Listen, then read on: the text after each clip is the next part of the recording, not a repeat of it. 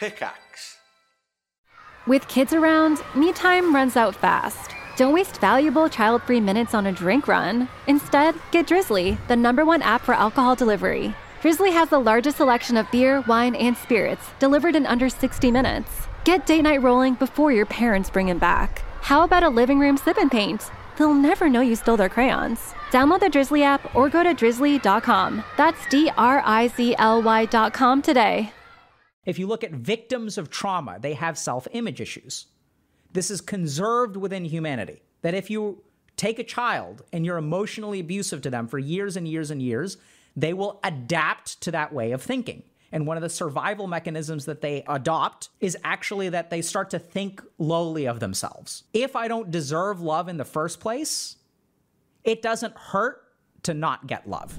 So, what we've learned at HG is missing one huge component. Since the start of HG, we've steered clear of assertiveness and dominance.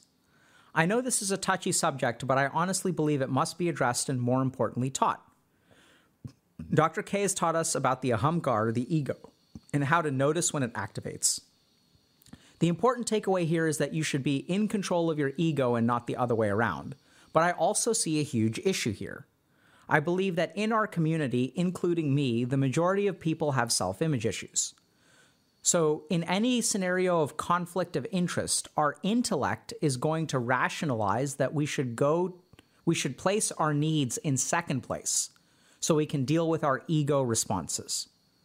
I don't know exactly what that means, but this will lead to overly agreeableness, which is going to create a lot of problems in interpersonal relationships because your bad self image is going to make it impossible to make a strong case for yourself and stand your ground as you covertly feel that you don't deserve it slash have any chance. Thus, thus far, Dr. K has talked about the parent child relationship and also the worker workspace relationship, but what about the relationship between you and your peers, especially in group settings? I see a huge lack of education here. Also, I believe that noticing your ego and controlling it is important, yet learning how to build a healthy ego first should be the first goal. Analogous to this is the relationship between worldly and spiritual success. I think Dr. K has talked about this in one of his streams where he explained that trying for spiritual success can be escapism when you're basically fleeing from worldly successes. In the same way, I believe that controlling the ego while you have never had a good, healthy, and strong ego that is not keeping you down is escapism. I would really love to hear Dr. K's opinion on this, and maybe he has some good advice on how to be more assertive and dominant as a tool to manage your way through life. Controlling the ego is all well, but you will face moments in your life where you have to make a stand for yourself, otherwise, you will turn into a pushover. Um, okay, just my quick thoughts. I think there's more to say to this, but you get the point, I hope.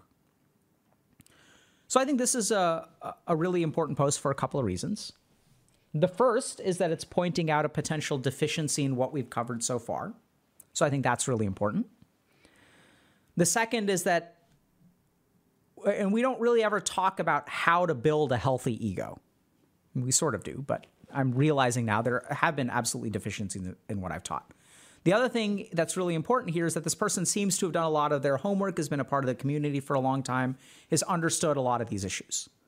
So, what this person is kind of saying is that, okay, noticing and controlling the ego. So, if I have an identity, that has a low self image. And if I think of myself as a bad person,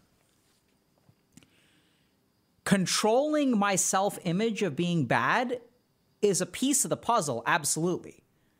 But we haven't really talked about how do I build a healthy ego to begin with, right? Like it's one thing to be able to control a negative self image, but the crux of what I'm hearing this person say is how do we create a, a healthy ego? So today, what we're going to talk about is how to make a healthy ego. So let's start by understanding what is the point of ego? Because oftentimes when we talk about ego, we talk about it in a negative light, right? So, like, oh, your ego, you have all these negative self image issues, and the ego is bad, and we need to get control of our ego. So, the first thing to understand is that the ego is neither good nor bad, it is a tool of the mind. So the three major pillars of mind are going to be emotions, our manas, our ahamkara, or ego, or the sense of self or identity, and our buddhi, or our intellect. These three things relate to each other, okay? They interact with each other. Now, the thing is, are any of these things good or bad? Like, neither. What makes them good or bad is depending on how out of control they are. So let's take emotions, for example. Are emotions good or are they bad? Well, it depends. So if my emotions rule my life, then that's a problem. Right? If I can't control my emotions, feeling emotions isn't necessarily bad. Feeling them too intensely, being controlled by them, like if I'm so anxious that I can't go to a party and then I let that anxiety control my life, then that's a problem. Ego is the same way. So the reason that we sort of focus a lot on ego is because when the ego gets out of our control, it starts controlling us and controlling our life. And as the person sort of mentioned, a lot of people in our community may have self-image issues, self-esteem issues, etc. Right? This isn't because we're a weak community or anything like that. That's because the way that technology is especially shaping us, right? So we're like sort of doing a lot of ego inflating stuff like on social media. I get likes. I get I don't get as many likes as this person. So the more that we compare ourselves to other people, the worse our ego gets. So we sort of talk about controlling the ego because for a lot of people it causes problems. And the third part of our mind is the intellect, which that too if it gets out of control will be really problematic for us. So, uh, not a, really a direct example, but an interesting example is we'll have people who are hyper intellectual. And their mind is so logical, but then they still like run into trouble. Because the truth is, you can logically come up with something, but it's not going to change your behavior, right? I logically know I should never eat another hot dog for the rest of my life. Easy. I should eat broccoli and cabbage every day. I should have brown rice instead of white rice. I should never eat another cookie, never have another soda never drink alcohol, never smoke a cigarette, never use marijuana. I know exactly what I should do. I should exercise every day. I should uninstall all the video games off my phone. I should, I mean, sorry, on my computer. I should uninstall all the social media off of, you know, I know what I should do. Logically, it's easy. I figured everything out because I'm so smart. But that doesn't fix our life. So the key thing to understand about all the parts of the mind is that they're good, they're healthy, they're there for a reason. They're also conserved across every human human mind, right? So like there's a reason that we've evolved to have these. So let's start by understanding what's the point of ego? Why do we even have this thing if it's out of whack so much? So ego is essentially a tool of efficiency. So in order to navigate the world, our mind needs an ego. So I'll give you all just a simple example. So when I go eat at a restaurant, let's say with a group of my work colleagues, where do I sit? Who orders? Who pays the bill? All of that has to do based on ego or identity. Who's the boss? Right? So, like, because there's a social hierarchy amongst human beings, which we have social hierarchies, right? We know this the way that we navigate social hierarchies is via ego. So, where do I fit into the pecking order? That's all like that's what ego allows us to do. Imagine how how on earth are we supposed to do stuff if we don't have any sense of identity or social hierarchy? Like if if I'm, you know, married to someone, that's a part of my identity. And that helps me navigate a lot of different things. Like, what's okay for me to do and what's not okay for me to do? What's okay for my partner to do and what's not okay for my partner to do? So, identity or ego helps us navigate social relationships, which is a big part of why comparison is a huge part of ego. So, I can't compare myself to other people unless I have an identity. Does that make sense? I can't be taller or shorter than someone else unless I have a height. And assigning a height to my identity is what allows me to make the comparison. The converse is also true, where the more comparisons I make, the more my ego gets out of control or grows or strengthens, let's say, not necessarily in a healthy way. Does that make sense? So, for example, in medical school or in residency, like when I'm an attending physician, so I used to be a medical student. Above the medical student is an intern. Above the intern is the resident. Above the resident is the fellow. And above the fellow is the attending. And I've basically been through most of those. Didn't do fellowship. Right? So there's like a hierarchy and who's in charge, who's responsible. When someone speaks, does everyone else quiet down? And then things get co- confusing in the hospital setting because there's also the nursing staff and other auxiliary staff. So then there's like the nurse who's taking care of the patient. And then there's the charge nurse who the nurse reports to. And then there's the med tech, the medical tech, who's kind of like reports to the nurse. But then like things get sticky if y'all have been in a hospital situation when it's like and the doctor's kind of at the top of the team, right?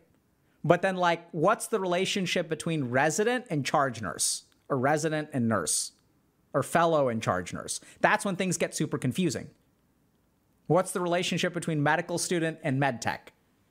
Can the medical student give the med tech orders? Can the med tech give medical students orders? So, the reason, like, the way that we navigate all these complex relationships are ego.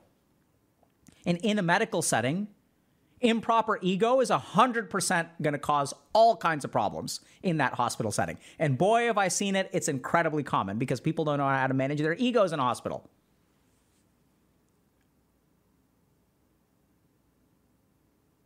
And it's not just like doctors that don't know how to manage their egos or nurses that don't know how to manage it. Anyone can have an ego.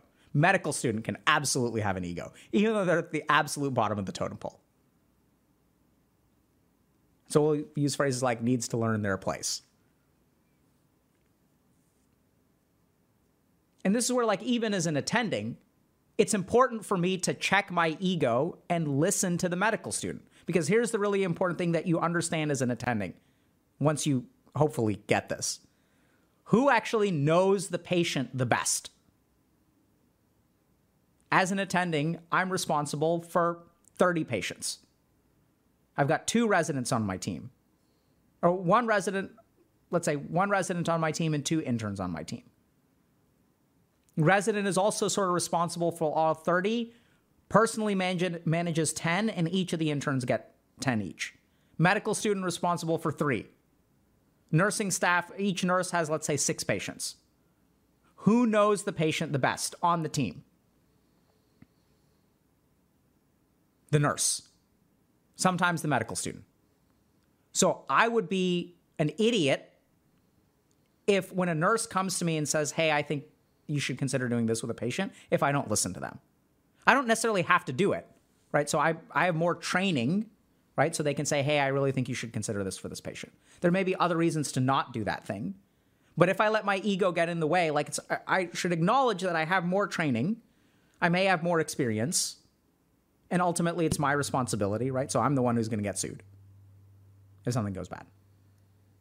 But it would be like absolutely idiotic for me to like not listen to what the nurse says. And even in the case of medical students, it's like, okay, if you like, because the medical student is going to supposed to read, and sometimes you have good medical students who will read all kinds of stuff about their patients. So, why do we have ego? To navigate these social relationships uh, is a big part of it. Figuring out things like pecking order and hierarchy and stuff like that. There's more to ego, but that's just the simplest example of why we have it. So then the question becomes okay, how do we build a healthy one? So, the first thing that I kind of want to point out is that the function of the ego is to protect the mind. So, generally speaking, the ego activates when we are in a negative emotional state. So it tries to protect us. Our mind is like, oh my God, we're feeling bad. And the ego is like, let me help you with that. I will help us feel better by putting other people down or pumping myself up, because that's what the ego does, usually. We'll get to a couple of nuances. So this person was mean to us. Let's talk crap about their behind their back and tell everyone how they're such a mean person. And the more that we throw shade on that person, the less it hurts us that this person said something mean about us. By devaluing our critic, we can feel better about ourselves. Right? So you can, there are different ways you can devalue the criticism. That's different from devaluing the critic. So that's what the mind does. Or it tells us, oh, like they're not all that. Like, so the classic example is person A asks person B out. Person B says no. Person A feels rejected and starts saying stuff like, oh, I wasn't that into them. I dodged a bullet. They start telling themselves all kinds of things to help them feel better, to get rid of the rejection, right? Because the more you convince yourself that you dodged a bullet, the less it hurts to, then you're not rejected, right? You dodged. It was a win, actually. They turned you down. Wow, look at how lucky I was. Copium. Well said. So the ego is the master of copium. The interesting thing is that even low self image is a strong ego, it's a big ego. And you may say, wait, wait, wait, how does that work? I thought ego was like devaluing other people. So remember, the goal of the ego is to protect you from negative emotions. So, how does having a low self image protect you from negative emotions? Don't bother applying for the promotion because you're not going to get it. Boom, safe. No rejection. You can't be passed over if you don't apply. Don't ask that person out. There's no way they'll say yes. There's no way they'd go out with you. No rejection. Easy. So, this is the most devastating thing. And we understand this, right? So, like, if you look at victims of trauma, they have self image issues. This is conserved within humanity. That if you take a child and you're emotionally abusive to them for years and years and years, they will adapt to that way of thinking. And one of the survival mechanisms that they adapt uh, adopt is actually that they start to think lowly of themselves. Because if I don't deserve love in the first place, it doesn't hurt to not get love. It's such a devastating but effective way to protect yourself from being unloved. It's like the last ditch effort.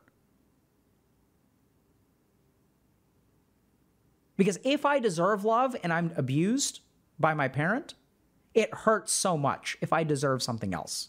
But if I didn't deserve it in the first place, like that's easier to manage. There's the pain of the actual abuse, but it's not like I deserved it anyway. In fact, it's just. It's just. It's the way the world is supposed to work.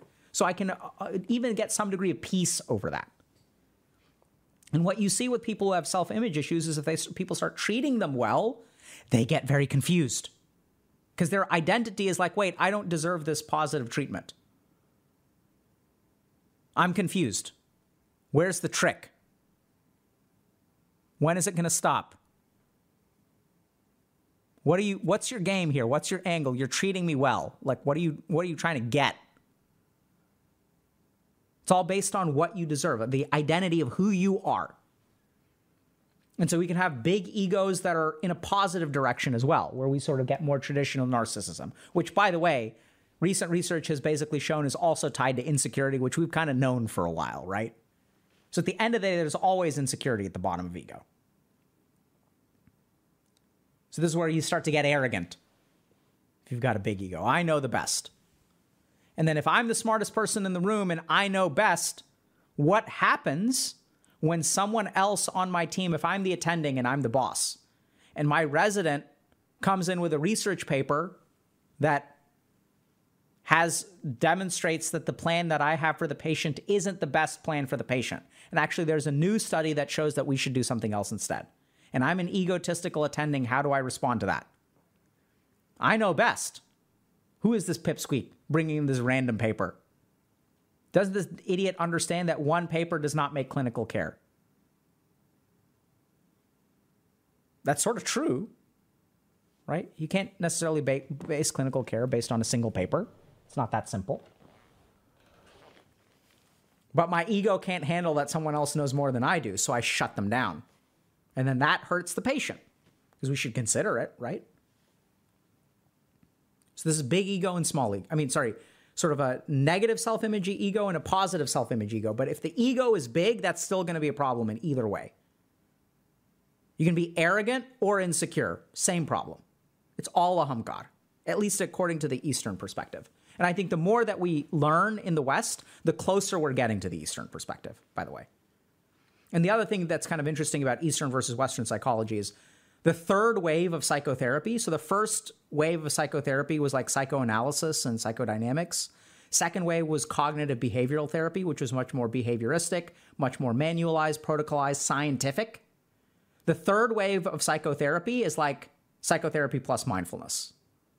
And what we've discovered as a field is when we start incorporating these Eastern ideas of the mind into our treatment protocols, things get, actually work really well. So I think Western psychology is quickly learning the value of Eastern psychology. The interesting thing is that they don't even think about it that way. They just think about it as mindfulness. There's a ton that's still left to learn. So if you want to build a healthy ego, there are five things that you can do.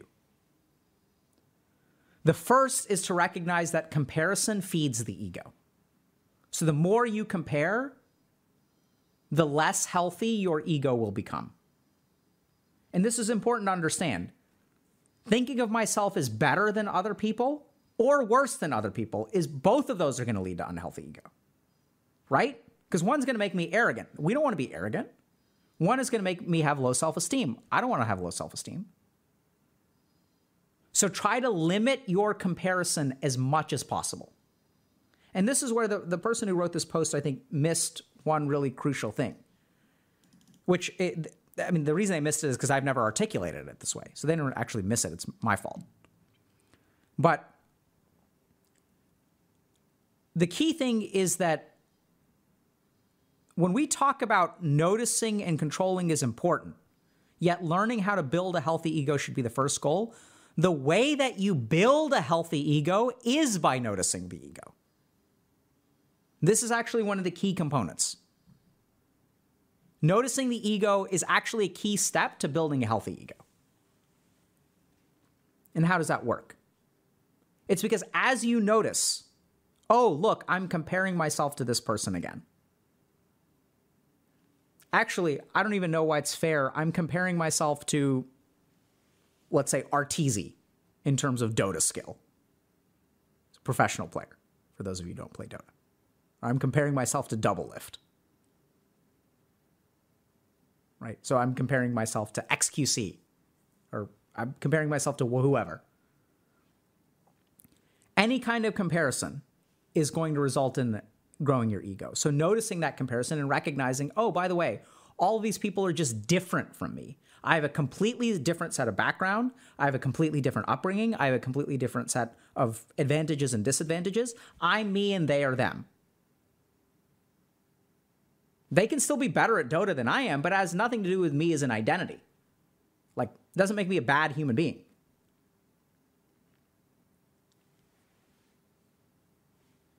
Right? So, noticing is a key part, but you want to try to reduce comparison as much as possible. So com- uh, comparison is key and noticing is key. That's actually how you build a healthy ego is to recognize the actions of the ego. Oh, so I'm not speaking up here because I'm afraid of looking stupid. So even though I have something to share and I have an important contribution to make, my ego is preventing me from speaking. That degree of noticing will build a healthy ego because the ego weakens a little bit every time you do that. Third thing is spend time in nature. So if we say that comparison feeds ego in terms of negative image or positive image, both of them are unhealthy. The best way to avoid comparison is to go out in nature because there's nothing to compare yourself to. And your mind may linger with comparative thoughts right? You'll have echoes from past things. Oh, I'm out here just taking a hike and all my friends are doing this. It's a comparative thought. But that thought was born yesterday. It didn't come from your na- nature experience. So the more time that you spend with nature, you may sort of notice that there's residual comparison energy, but the more time you spend in nature, like you're just not thinking about other people. Because there's no, nothing to compare yourself to. And so this is why people like who go camping and stuff, they love it. It feels so good to unplug. Other advantage of going in nature is that there's a natural reduction in technology usage. And technology usage is very pro comparative, especially social media. So, literally spend time in nature. The more, the better. Go for a walk every day. That feels amazing if you can. If you want to go hiking for a couple of hours on the weekend, like do that. If you can afford to go camping for a week or two and it's like safe and fun and stuff like that, do that. Go sit at the edge of a lake, take a rowboat out, go fishing, whatever. Spend time with nature. The other interesting thing is that when you spend time with nature, you also spend time with yourself. And this is huge because growing a healthy ego involves spending time with yourself. Because when you spend time with other people, even if they're very complimentary, if they're stroking your ego all the time, you're going to grow an unhealthy ego. A healthy ego is spending time with yourself, getting to know who you are, just being with yourself. It's great.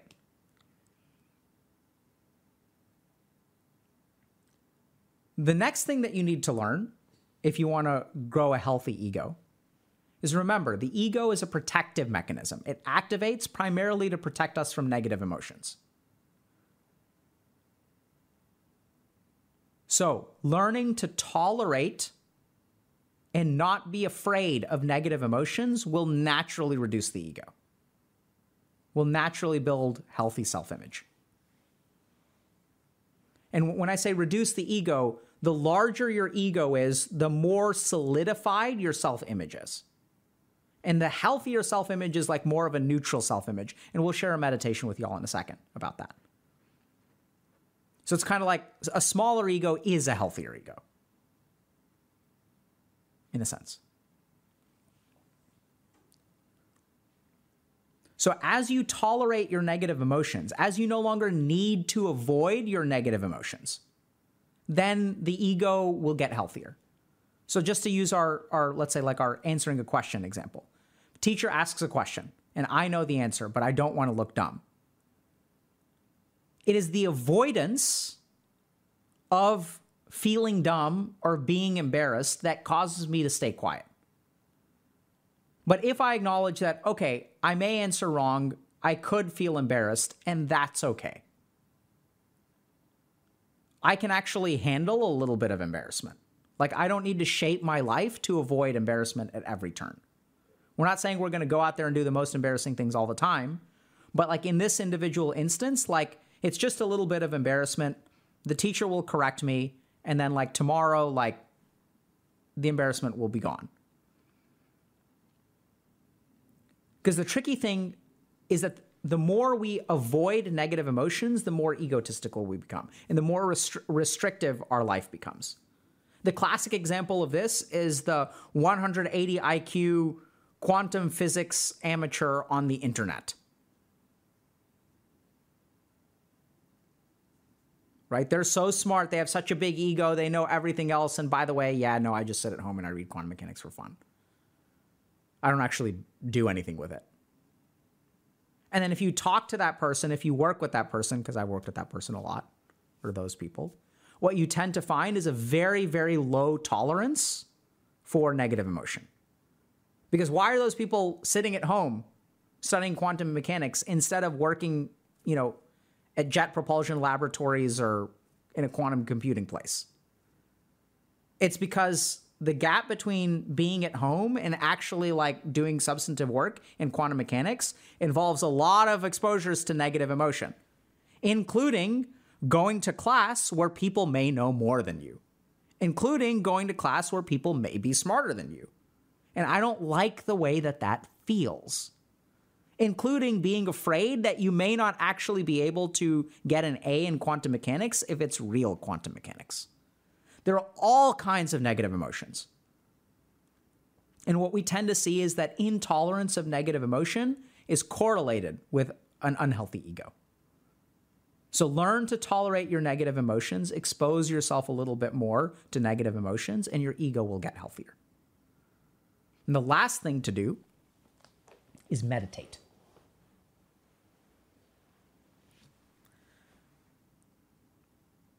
So we'll share a technique with y'all in a second. But before we do that, we're just going to recap. Or actually, we can meditate now. So I'm going to teach y'all a meditation technique to try to discover the self outside of ego. Because a big part, one of the key things, so this is what meditation does, is it helps you realize that you are not your ego. In most of life, we go through assuming that our identity is us. But even in our language, we sort of know it isn't. My identity. Identity is owned by you in that sentence. My self image. Who's the owner there? Right? So, how do you understand that? Because once you understand and you're grounded in the true self through meditation, then ego becomes much easier to deal with. So, how do we do that? So, we're going to go through this, okay? So, I want you all to sit up straight. And what we're going to do is so sit up straight, close your eyes. Let's start with a couple of deep breaths.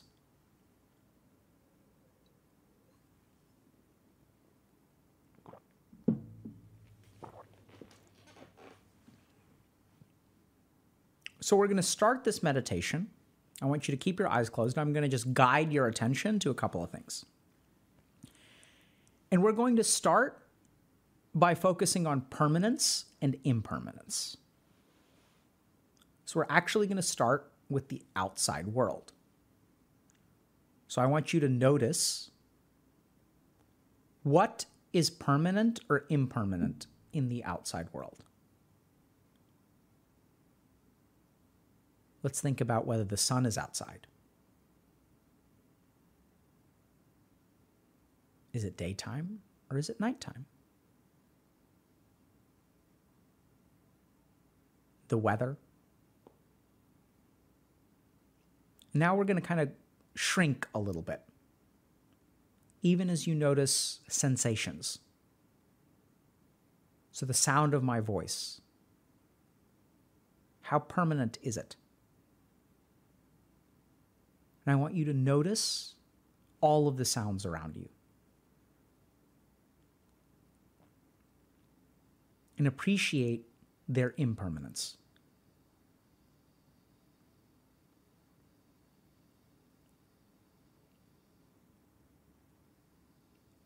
And I want you to consider the objects around you. The chair that you're sitting on.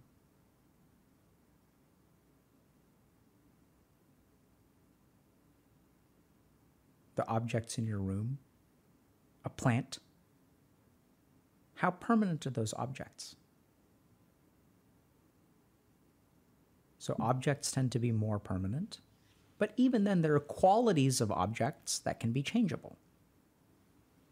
So, a chair can be disassembled, a plant can grow, a chair can also be moved.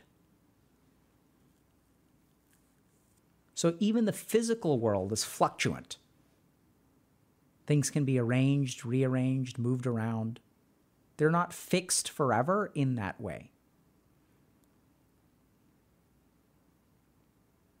And even the sun is the sun permanent? Will it exist for all time?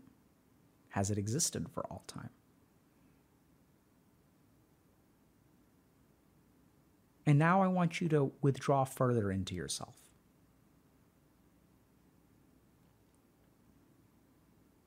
and look inside you and try to see what is permanent.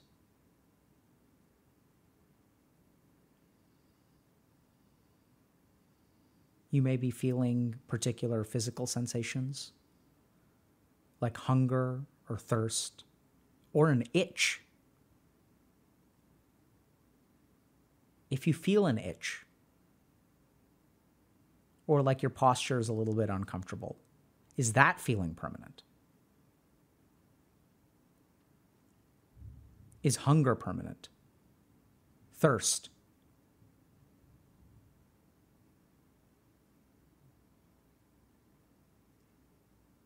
And what about emotions? Does happiness last for a lifetime? Does fear last for a lifetime?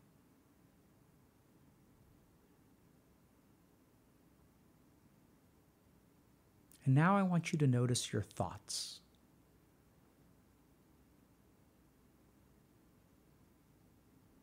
Appreciate for a moment how much your life is dictated by your thoughts. What are all the things that you do in a day because you think of doing them? I want this. I don't want that. What will this person think? If I do this, this will happen. I better not do that. Or I absolutely have to do this for this to happen. And now notice the quality of your thoughts. Notice how they pop into existence and fizzle out.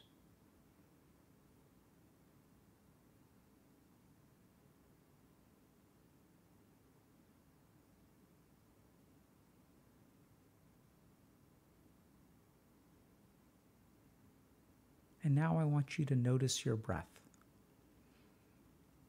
Is your breath constant?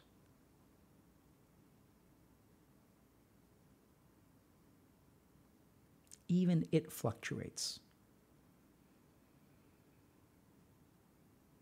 There's an inhalation, an exhalation. It can be rapid or slow, slow or slower.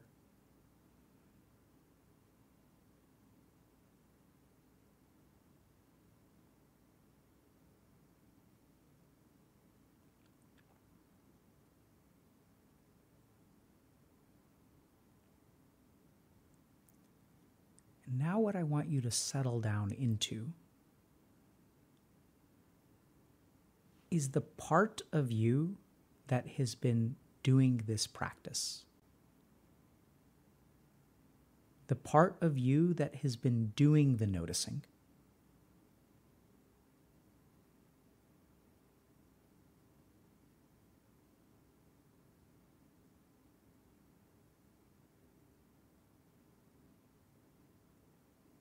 And see that no matter what you observe, there's a part of you that is constant. The, the emotion may fluctuate, but who is the one who is observing the emotion? Is that person emotional? As you observe the breathing, who is doing the breathing and who is noticing the breathing?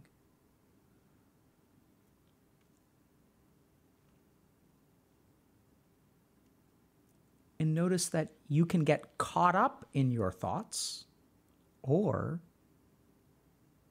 notice that you're in a wrong headspace. So there are times where we fuse with our thoughts and times which we are aware of them.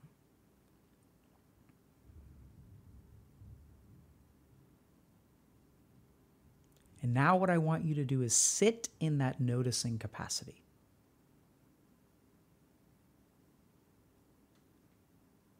Will sit for about 30 seconds.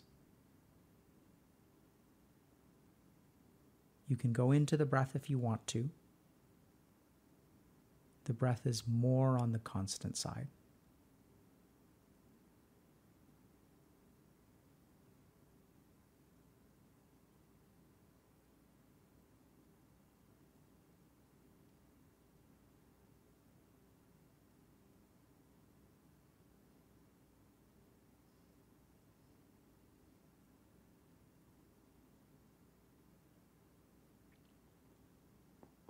And now I'll leave you with some final reflections.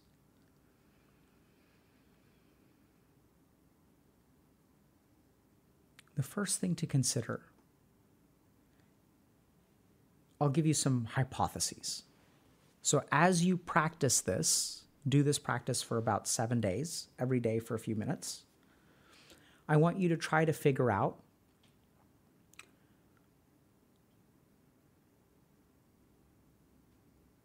which of these signals do you respond to to make the best and worst parts of your life? So, when you're thinking about the worst decisions you make, let's say, or the worst things that you do, or the worst situations in your life, what within you dictates you winding up in that situation? And when you make the better decisions in your life, where do those decisions come from?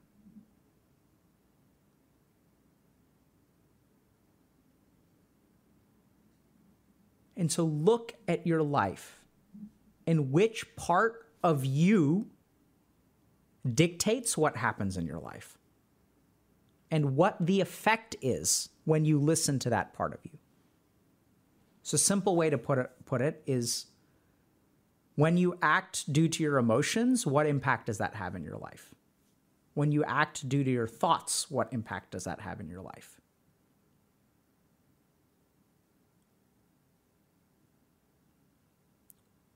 When you act from the breath, and you may be asking yourself, how does one act from the breath? That's a very good question. So, we can figure that out the next time you want to do something that is good or difficult, ground yourself in the breath as you do it and see what happens.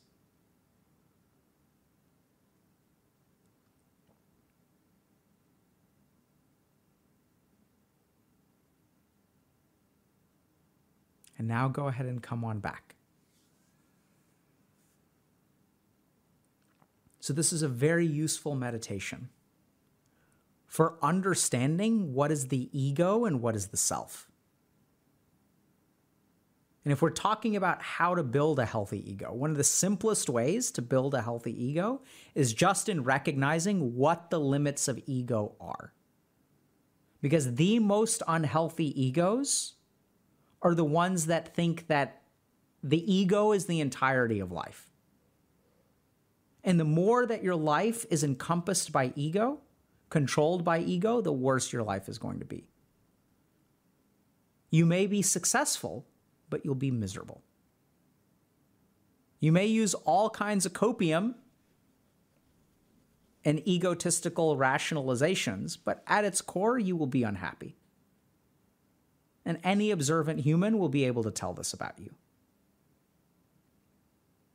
The only ones who won't notice this are the ones who themselves are unhappy and look up to you because they think that getting what you have will make them unhappy.